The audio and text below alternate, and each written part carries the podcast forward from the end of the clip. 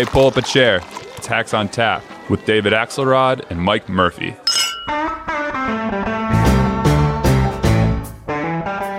Well, you're back from the cornfields of Iowa. We paid the ransom, and I'm excited Yeah, to man. catch up with all your new intel. We also got Trump going bonkers at the G7, and Joe Walsh, formerly Tea Party, now a born again anti Trumper, running for president on the Republican side. And the thing that I think we're both raising an eyebrow at, which is whatever happened to the governors running successfully for president. So, anyway, a whole bunch of stuff to cover. Tell me, how was Iowa? What do, you, what do you think about this Trump G7 madness?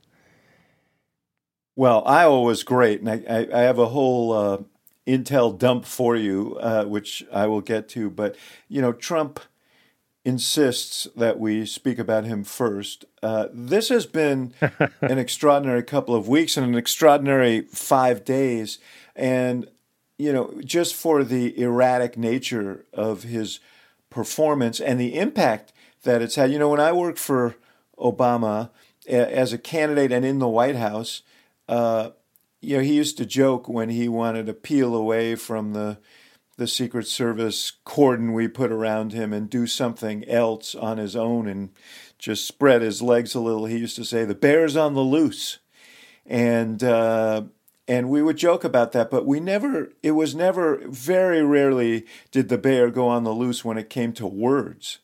Uh, and you know, I can't imagine what it's like to work in that Trump White House uh, from moment to moment, uh, and we really saw it in in in stark relief in the last couple of days. You know, calling the Fed chair the enemy, and calling the Chinese leader the enemy one day and a great leader the next, and just one thing after another. So here's my question for you, brother: If you were sitting there, how do you deal with that uh, in terms of a campaign, and what do you think the impact on the campaign is of of this behavior, which is pretty common, but is becoming more pronounced? Yeah, I'll tell you, I have this mental image of the Trump campaign people watching a feed of cable news of him, you know, he- watching him jerk the stock market around is like watching an angry chimp play with a suitcase. You know, he just sit there staring at the monitor with a bottle of whiskey and a revolver. Because what can you do? He doesn't take advice and he's crazy.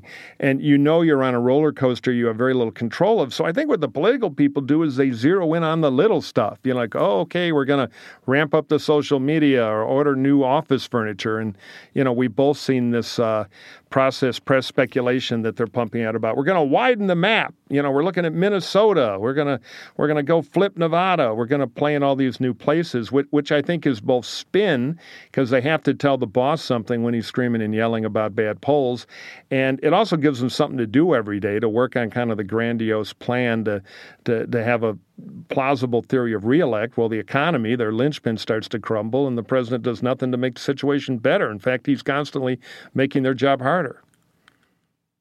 Do you see that story in Vice, by the way, where they give him a folder every day of positive news stories and pictures of him Yeah. looking commanding? Uh, I guess that's part of their strategy. But, you know, here's the thing there are two elements of this that I would worry about if I were his strategists. Uh, one is that it gets to the point, and people are starting to say, and you've heard me say it here too, which uh, people just get exhausted, that it just gets too burdensome. Even if you like some of the things the guy's done, to every day see this turmoil and chaos uh, around him, that would concern me. And the second, of course, and it's the thing that apparently is driving him nuts, is uh, the economy. I mean, he may actually tweet us into uh, a recession. But just today, there was a report on how the uh, directors of major corporations are dumping their stock uh, in, and that's a very bad foreshadowing, uh, uh, or at least of their. It is an indication of their belief of where all this is going. And you know, you take the economy economy away from Trump, he really doesn't have a very good argument. Yeah, I mean, he's doing remarkably bad with a good economy. And if those numbers flip, and you also know that Trump, at least in the past, has spent those lonely hours in the White House at night dialing people he thinks are his corporate peers. And you know he's hearing nothing but fear and loathing from them. So I'm sure he's vibrating. Which I is think- why I think, by think the way, he he he he. I think that. Sorry to interrupt you. I think that's why he um, at his press conference in France on Monday was you know subdued in a way. I mean, he was there was a lot of batshit crazy in what he said and all of that, but he was subdued in tone. He tried to reassure on China. Uh, you know, even though he apparently made up the fact that there were high level calls over the weekend, uh, you know, he tried to do things even as he was throwing some crazy stuff out there uh, to calm the waters a little. And that says to me, someone said to him, uh, Sir, uh, we're rocketing out of control here and we need to kind of pull this back because it's impacting on the economy. Yeah, no, I totally agree. And the other problem he has is China. You know, he's a guy who will always declare victory after a defeat. He would have said at Pearl Harbor, we won because we cost the Japanese so much in aviation fuel and torpedoes. And so he's going to try that with China. The thing is, the Chinese are now winning the politics of the trade war in the, in the U.S.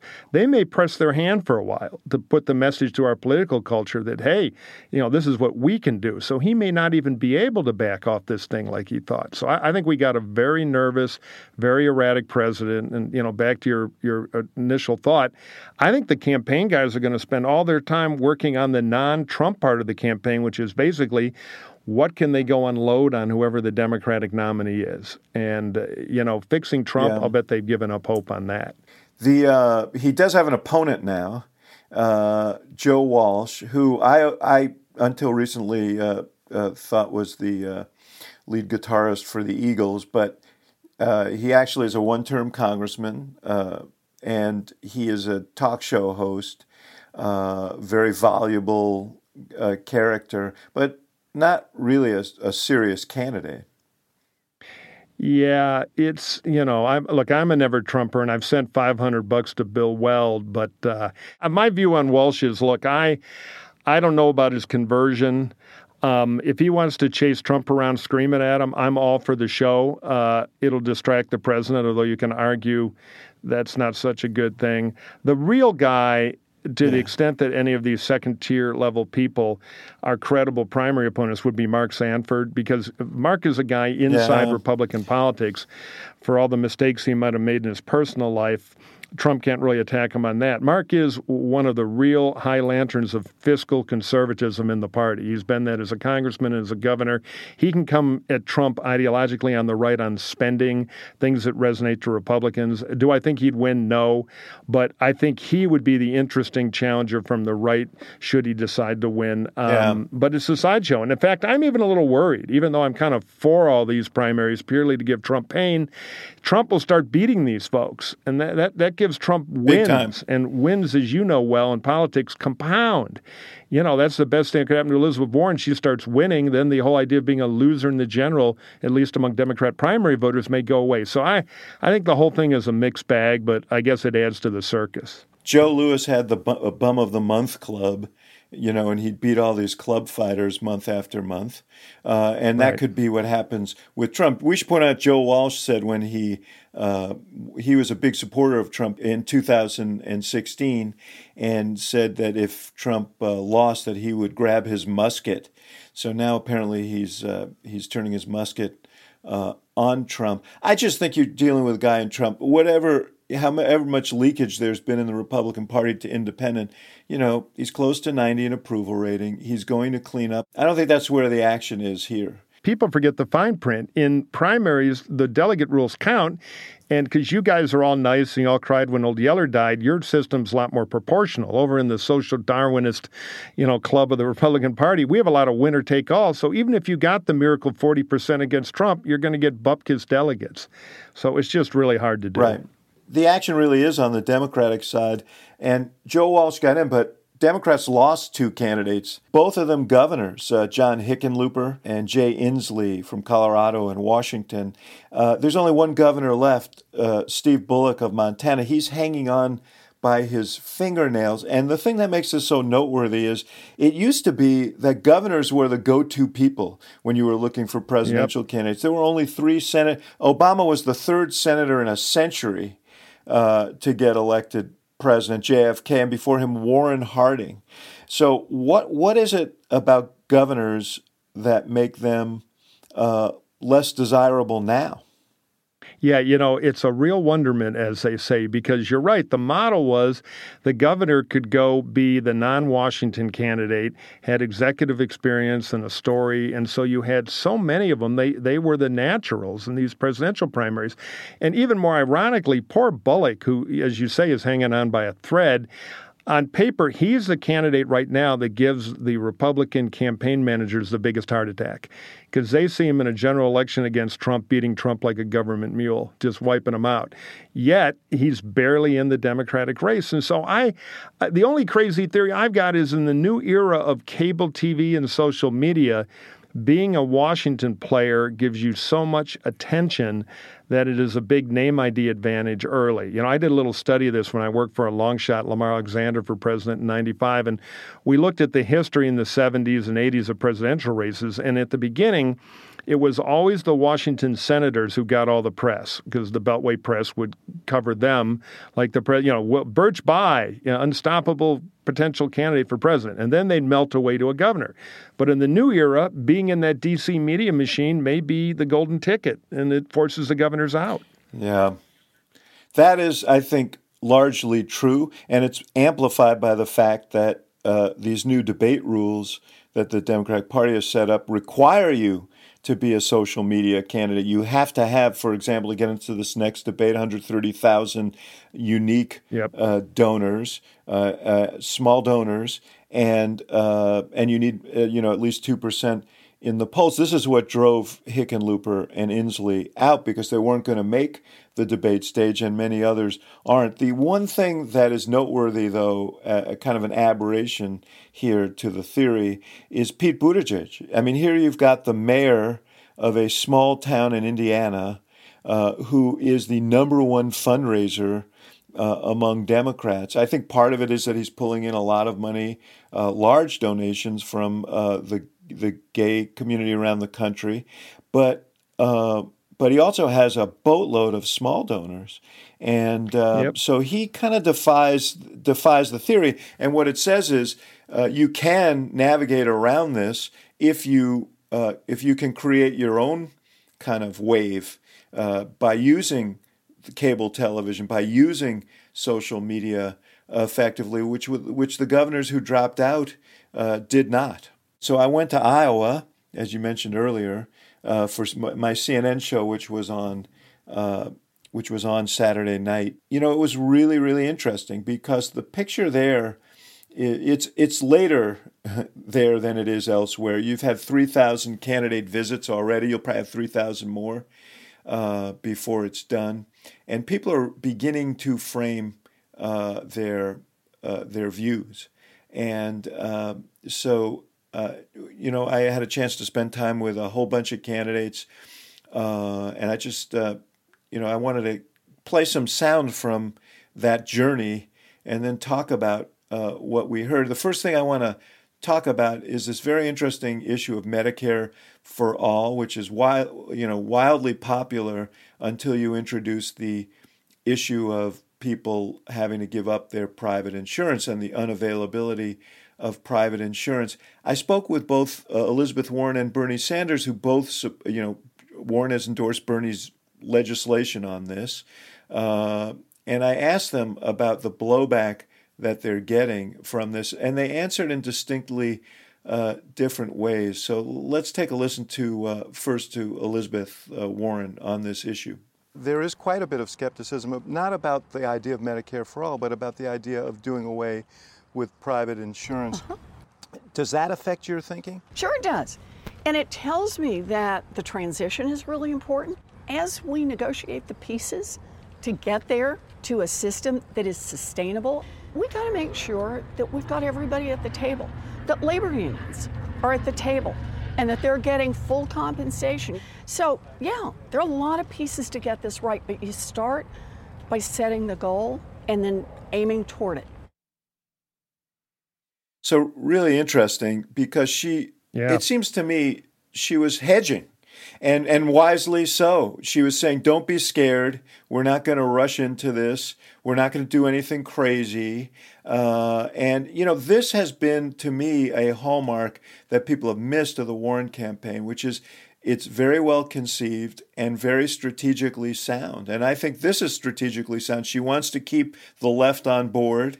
She wants to compete with Bernie for that vote, but she's leaving enough room for herself uh, to move when the charge comes that she's a socialist and that she's too extreme and so on. Well, you know, it's funny because whenever I get cranked up on the 30 to 40% of Republicans that are uncomfortable with Trump, you always tell me I'm crazy. Well, on this one, I think you're crazy because she can add a few adverbs that we're going to have to sit at the table. You know, labor, if they're giving up private health insurance, are going to want one hell of a good chair at that table. Better be pretty comfortable. Um, but this is such a big thing. You're either for it or against it. And I think splitting hairs. Well, I get why she's doing it, and I agree they're strategically adroit. I, I don't think it's going to be much of an escape route. Uh, I think you're you're either for it if it's the system we ought to have, you go fight the corner like she's been doing, or you're against it, which is the space nobody's really taken yet in the Democratic Party, maybe Biden. The Republicans are going to pound this into applesauce in the general election, and I think subtleties are, are, are not going to be much of an escape route. Yeah, I think subtleties are uh, in the beginning of the primary process are a foreshadowing of uh, of more su- substantial moves, uh, and I suspect that she will. You may be right, but uh, it was interesting to me that she didn't push back harder on me. Yeah, that's true. Uh, she was leaving I should a note signal. that the night be, totally right. Then, then, and the night before, I asked her about uh, the, the night before at a town hall meeting. There, she was uh, she got a very tough question from someone uh, there on this issue of private insurance. So the question was in the context of is she impacted by the voices that she hears in Iowa? But let's listen to Bernie, uh, who has a distinctly different answer to the same question. Do you think that these older voters are more averse to kind of the seismic changes that you've talked about, including Medicare for all? You know what? What is seismic is that 87 million Americans today are either uninsured or underinsured. Do you want seismic? Half a million people are going to go bankrupt this year because of medical bills they can't afford to pay. 30,000 people died. What is not seismic, in my view, is taking a popular program, Medicare, which is the most popular health insurance program, which now is uh, people 65 years of age and older are eligible for. First year, lower it to 55 then to 45, then to 35. Over a four year period, make sure that everybody in this country has Medicare and comprehensive health care. Honest to God, I don't think that that is all that seismic, all that complicated, all that difficult. Yeah, he's uh, full speed ahead. You know, he means it. And that is why, you know, he retains a very, very loyal core of supporters.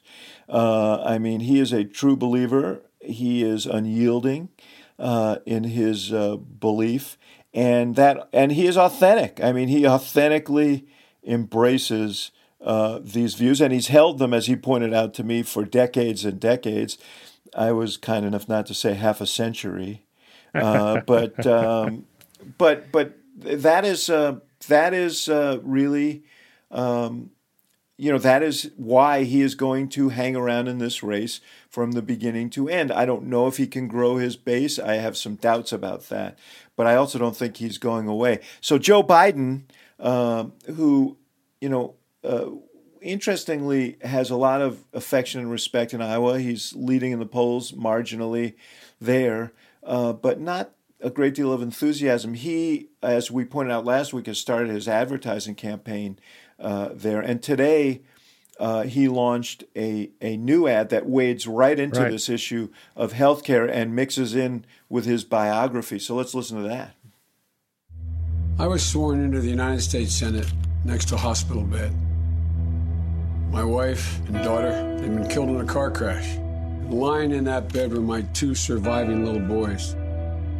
I couldn't imagine what it would have been like if we didn't have the health care they needed immediately. Forty years later, one of those little boys, my son Bo, was diagnosed with terminal cancer and given only months to live.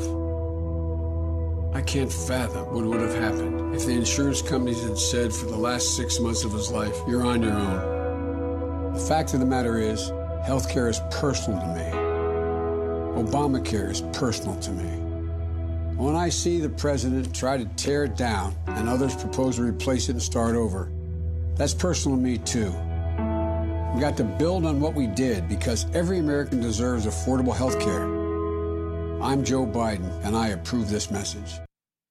You know, I watched that this morning and I wanted to like it more than I did. I mean, I get the strategy. I think they're trying to buttress his moral high ground on health care so he can go tangle with Elizabeth Warren on Medicare for All at the debate in Houston on the 12th. But I don't know, creatively, I thought it lacked some subtlety where a little less might have been a little more. But, you know, we're C. We're C. It's a big card for them, and they played it. Yeah, I, I agree with that. So, it is not a subtle ad. And he, he really plays some of, uh, you know, some cards here that are very, very big in his uh, appeal. Um, and I don't want to cheapen it that way because I have huge um, regard for, for what he and his family have been through. But so do voters, and they understand what he has suffered through, and it gives him a sense of empathy. A it project he projects a sense of empathy that is a big, big uh, appeal uh, to voters. Secondly, it, it underscores the uh, Obama connection, which is another big uh, appeal to voters. Uh, and the third is it does set up this debate over health care, although not as overtly uh, as he's going to have to if he wants to make it work for him. So I, I, I have to agree with you on execution, but I have to, Mike. You and I were in this business for a long time. Don't you think an ad of this um, magnitude uh, would be tested before they put it on the air? By the way, this went up in Iowa, is my understanding, and he does need to jumpstart himself there. He's a weak front runner right now, and he's trying to generate some enthusiasm there. Yeah, I think they must have tested it, but it's one of these things where you always assume the same thing, but you don't know the internal campaign dynamic. You know, the, the other point you made that I agree with, but it raises a question for me. He played the Obama card, which is one of the strongest things he has. But the more he plays that, I think the more it ramps up pressure or at least some utterances of warmth that come out of Obama land, you know, because he's he's weighing in of Superman, but Superman's been quite silent. Doesn't have to be a full endorsement, but he's kind of raising the stakes there. I think for the former president, that'll uh, we'll see how that rolls out because after a while, the silence will become pretty deafening.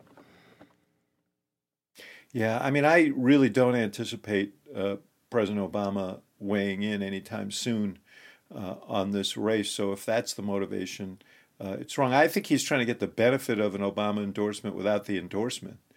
Yeah, it was funny. You know, back in the uh, primary in '88, I worked for Bob Dole uh, against uh, President Bush back then. Later, Jim Baker brought uh, me onto the Bush team. But we had this hilarious auction going on because Re- President Reagan would not endorse his vice president, uh, George W. Bush uh, excuse me, George H.W. Bush. Even I get it confused. So I remember spending two days at CBS in New York going through the pool camera footage to find a fundraiser where Reagan said nice stuff about Dole, which we found. We made a spot, and we, we had this kind of proxy war. Uh, which Bush won in the end because he had the association and Reagan never endorsed him, and it was enough. But it was a bit awkward, and that, that could be where it lands for Biden, too. We'll see. So uh, another uh, candidate I spoke with is Pete Buttigieg, uh, and he said something that caught my ear. Let's let's listen to this. Uh, I believe, as much as anybody or more, that we do need big and bold and transformative change. I also think that how bold you are is not always the exact same thing as how left you are. So I thought that was pretty interesting because to me, if you think people are positioning themselves before the debate that and this was as a pre- preface to discussing why he's not for Medicare for all.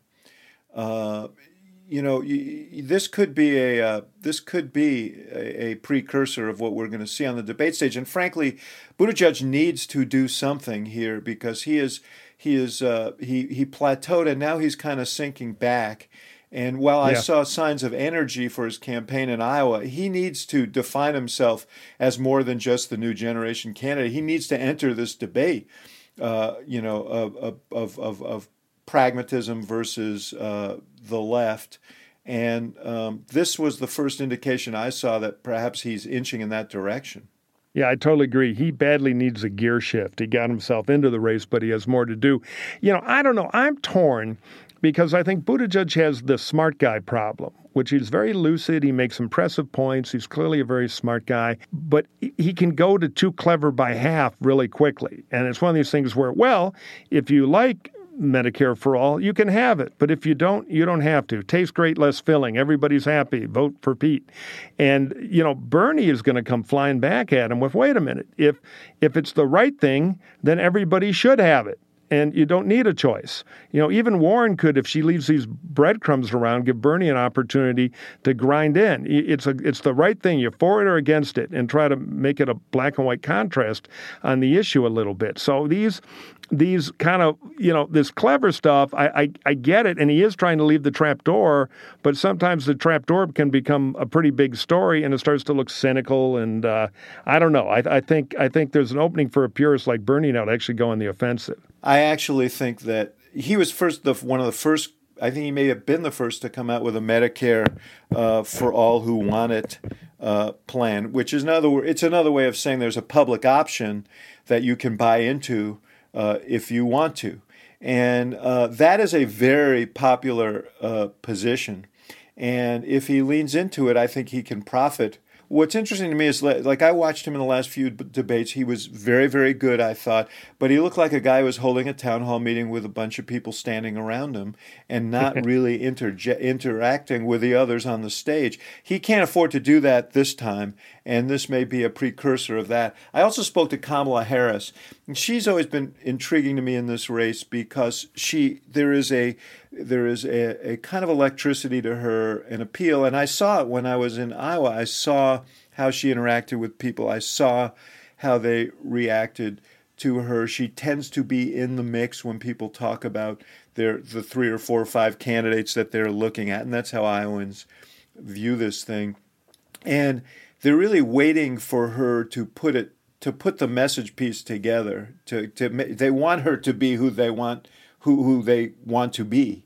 Uh, but she needs to put her message together. And um, in my mind, uh, this part of her message that we're about to hear has uh, tremendous possibilities. What I can tell you is it's a lived experience for me to know how much more we have in common than what separates us. What we're getting out of Donald Trump is not reflective of who we are by nature and who we are in terms of our aspirations and ideals. But the other thing I'd say about it is this, David. This guy came in making a whole lot of promises to working people, and he betrayed them. Passing so-called trade policy by tweet in, in, with unilateral gestures that I would say are born out of a fragile ego and have resulted in farmers here in Iowa looking at bankruptcy and, and soybeans rotting in bins. People want a problem solving president and someone who can unify the country, yes. And I, and I, it is part of my mission to speak to our better angels and to speak to who we really are. I know who we are, and we are so much better than this. You know, it's funny when she's good, she sparkles. And this message of Trump has not delivered anything he promised. Where's the infrastructure deal? Where's the fantastic trade deals, not the trade pain, etc. I agree, has power and it's, it's space somebody should grab. Her problem is she's so uneven. She's either hitting triples or striking out. Um, and can she sustain, can she lock something like this and consistently put in a good performance, or will we have kind of the high lows like we had with the debates? The California Democratic hacks that I bump into out here are bizarrely hostile to her. And I don't know if that's old tribal fighting between the Dianne people and the Boxer people and the Pelosi people and her in the cauldron of San Francisco Bay Area politics. But it is interesting to me that where they know her best in the inside game, there's not a lot of love for her, but her talent is there. And so she's really a mixed bag to me if yeah, she's going to be able to perform at the level that would move yeah. her forward. I think she would say the core of her message uh, is, you know, I'm the president who's going to deal with the things that keep you up at 3 a.m. Um, and uh, and I just find that to be kind of a synthetic, kind of generic democratic yeah. message. Whereas I do think people are looking for someone who is going to calm the waters, who is going to be more of a unifying figure, who uh, is not going to wake up every day uh, thinking about how they can divide the country. And she could be that candidate, but she would really need to lean in and embrace it. And as you point out, she she needs to do it consistently because uh, you know what we've seen is she's had a she has a great day, and the next day she she doesn't, and she contradicts the the message of the day before, and that is a killer in, in presidential races. So you know, when I went to Iowa, I uh, I took with me uh, a guy named Paul Tewes. I don't know if you know Paul, but he is a longtime Democratic organizer. He, you know, when we started the Obama campaign, he was the guy we called to ask to run Iowa. He had run Iowa for Al Gore in 2000 against Bill Bradley, uh, and he came and he ran a brilliant campaign for us. He understands the caucus process as well as anyone. And he had an interesting observation, so I wanted to play this for you. There's an adage in the Iowa caucuses organize, organize, and get hot late. Mm-hmm. So there's kind of this timing of it all that, yeah. you know, you don't want to peak too soon, you don't want to peak too late. And, you know, with Obama, I always felt like it was a marathon at a sprinter's pace. By the way, I should mention the woman's voice you heard in there was that of Sue Dvorsky, a former state chair in Iowa, who also tagged along with us uh, on our travels through the state. A pair of old pros really know that state well. Yep. You know, it's why these national polls are much more of a hint than an insight because we both know those last four weeks in Iowa, you know, after inflection points, after the, I guess we're not allowed to say JJ dinner anymore, whatever it is now, the wake dinner, the woke dinner. But there's a thing that goes off, and you're right, and then something big happens. And that is the big question. We don't know what that'll be yet, but it, it, something big will happen at the end and shake the race. So, my impression, just to sum up my trip to Iowa, is that uh, you know Biden is the front runner, uh, but uh, Warren is super well organized. She got there early. She's got the best organization. Everybody seems to feel that way. That's not insignificant in a race that's largely mm-hmm. marginal, or, or that's that's going to be marginal, and in a caucus where uh, you know you are bringing asking people to come out on a cold, snowy night and uh, declare their preferences in front of their neighbors, and that that is a commitment, and you need to have a relationship with these people and make sure that they come out. So organization uh, means a lot. Bernie has his core, and I don't think the core is going to go away. I don't know how much he can grow it. Uh, uh, and then uh, Harris and Buttigieg have potential. They're clearly connecting. But you know, you have to turn that connection into commitment. That involves organization. She had a big showing at this thing called the Wingding, which is a Oh, sure. Cattle call for candidates up in northern Iowa in the surf ballroom where Buddy Holly had his last concert, and um, and she had quite uh, Harris had quite a throng there, which says to me she's got something going organizationally, um, but uh, you know they they they have potential to be part of this. And the other guy who has a great organization there, but just hasn't caught fire, is Cory Booker. Um, I would be shocked if the top three didn't include some uh, that group, uh, you know, someone, some one group of people, smaller subset of that six. It's going to be hard for other people to break through, I think. But uh, as yeah. Paul said, you know, you got to get hot late, and we'll see who that is. No, look, I totally agree with the analysis. I think Cory is a performer. If there's somebody who will have the lightning bolt, it might be him. And the the last factor that turned out not to be a factor, and you know you can't rule anything out permanently. But Amy Klobuchar should have been a player in Iowa at this point, and it just hasn't yeah. happened. I think it's the case study of when you try to run a risk-free campaign at two percent, you stay at two percent. Yeah, I spoke with her about that as well uh, for this CNN show, and uh, you know she said, "Well, I'm in, you know, I'm in sixth place, but she's at three percent." Uh, and uh, as I pointed out to her, no one, no one, at, you know, no one ever chants we're number six. You know, so she's got a lot of work. She's got a lot of work to do, and I do think that her unwillingness to, uh, you know, f- frontally challenge. She wants to be the moderate candidate in the race, but she is unwilling to challenge uh, some of her colleagues on a debate stage. Uh, didn't do it last time. Uh, and if she doesn't do it the next time, I think, uh, you know, she is going to uh, doom herself here. And for uh, folks who want to hear some of that uh, CNN show uh, and some additional material, including a, a, long conversation I had with Iowa voters, you can uh, check into my Axe Files podcast on luminaries. So, um, really, really interesting insights from the folks who are going to make the decision.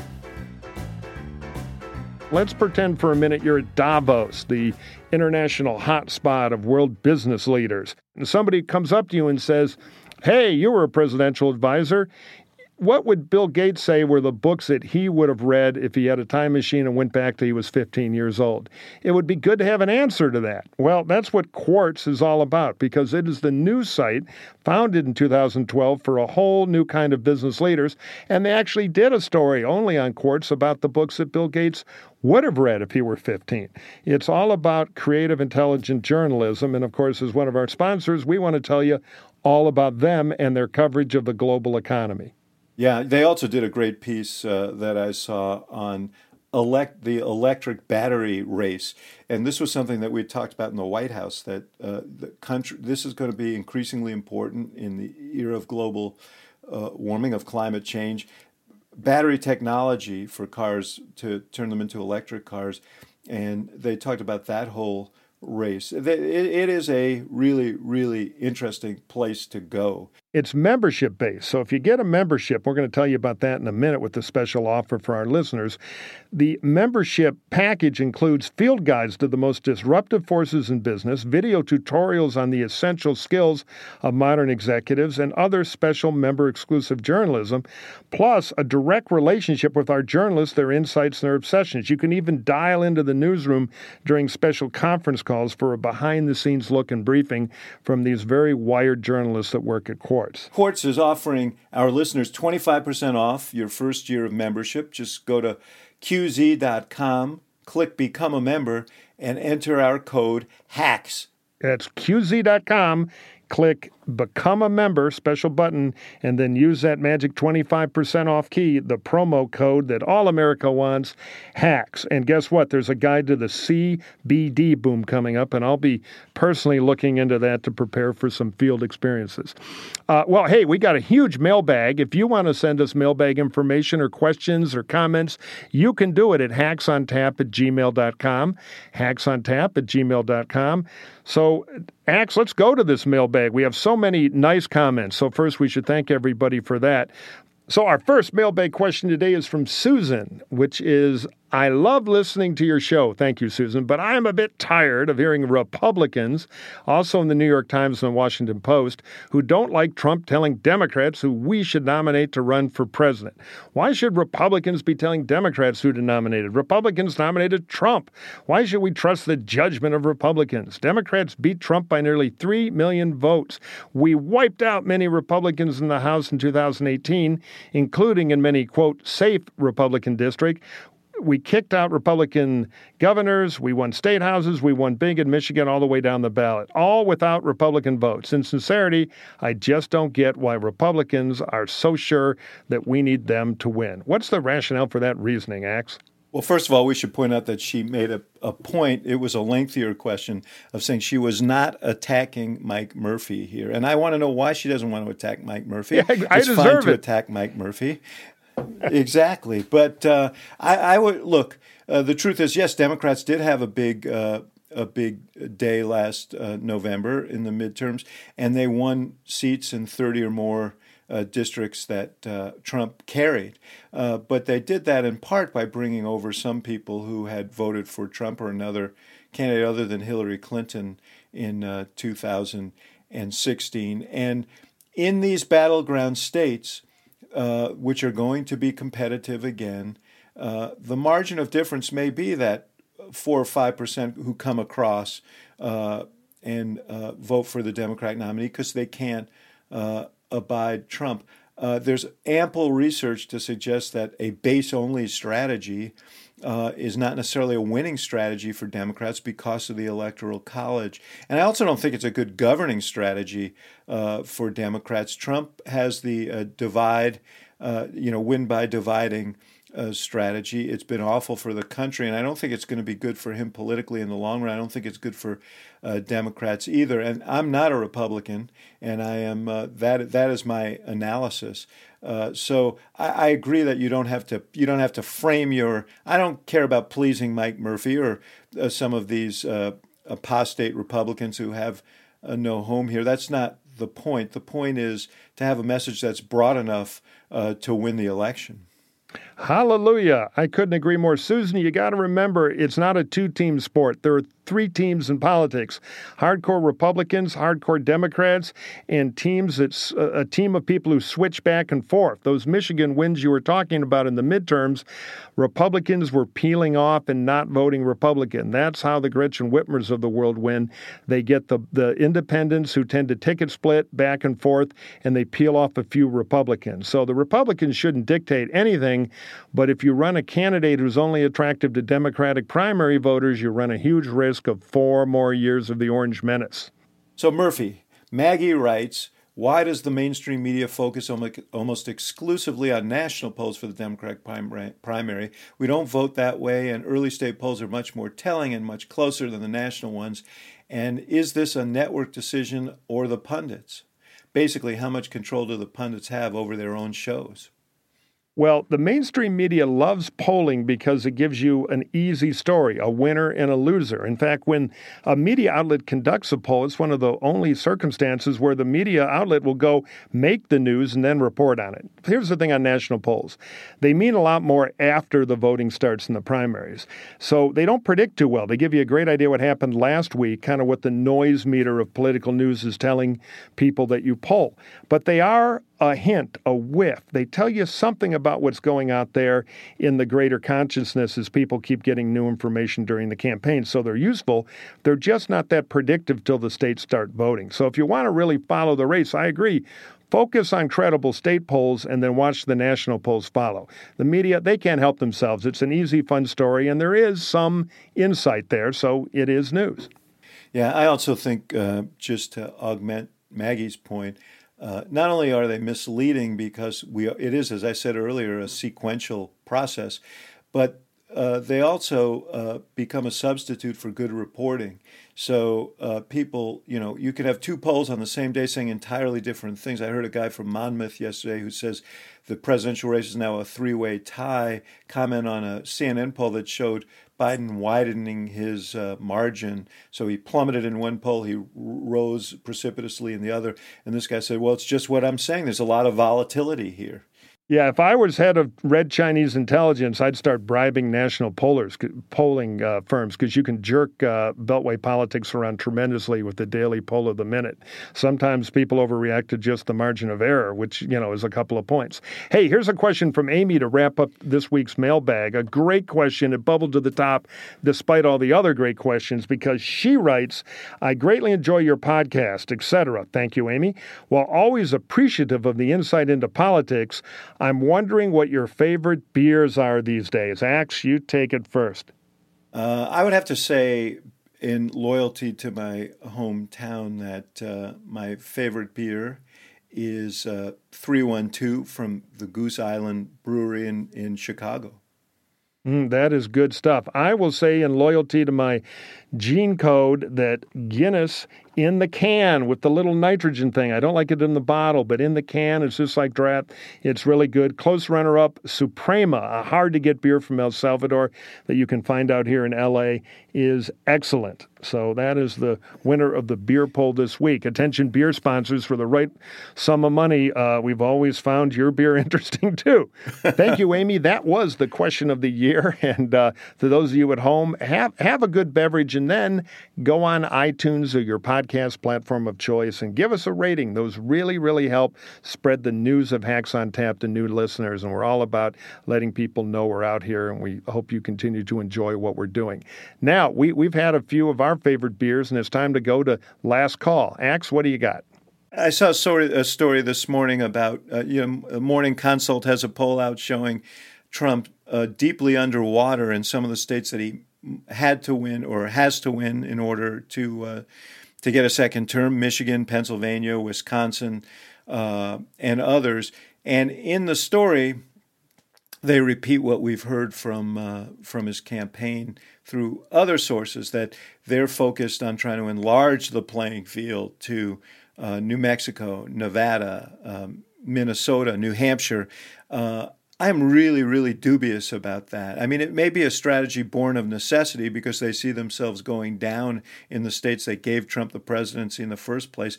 But if they're relying on those states to deliver uh, for him this year, I think they've got a big problem. Yeah, I think it's pretty phony baloney. I mean, Minnesota is always interesting, but we never quite get there. And uh, the data's the data. People want to fire Trump. The question is, will the Democrats help him change the subject? And that we will find out.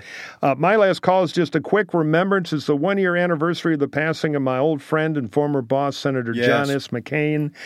Uh, I hope his ghost is haunting a few Republican members of the House and Senate, more than a few actually, because McCain was never afraid to scrap and he was never afraid to take political risks for the right thing. And as we have a president of the United States who is literally unscrewing his head in live action, embarrassing us at a summit where now apparently Vladimir Putin was able to run the G seven without even being there, having been punished for his invasion uh, of Crimea, and now may be invited back next year.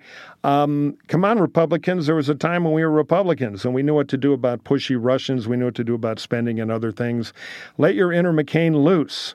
Go out, scrap, tell the truth. The country first, remember? That's why we signed up for this stuff. What would John McCain do? That is a question every Republican elected official ought to be asking himself this week as the president continues this, this declining, dangerous, and unsettling behavior. Amen, brother. I'll see you next week. All right, pal. See you.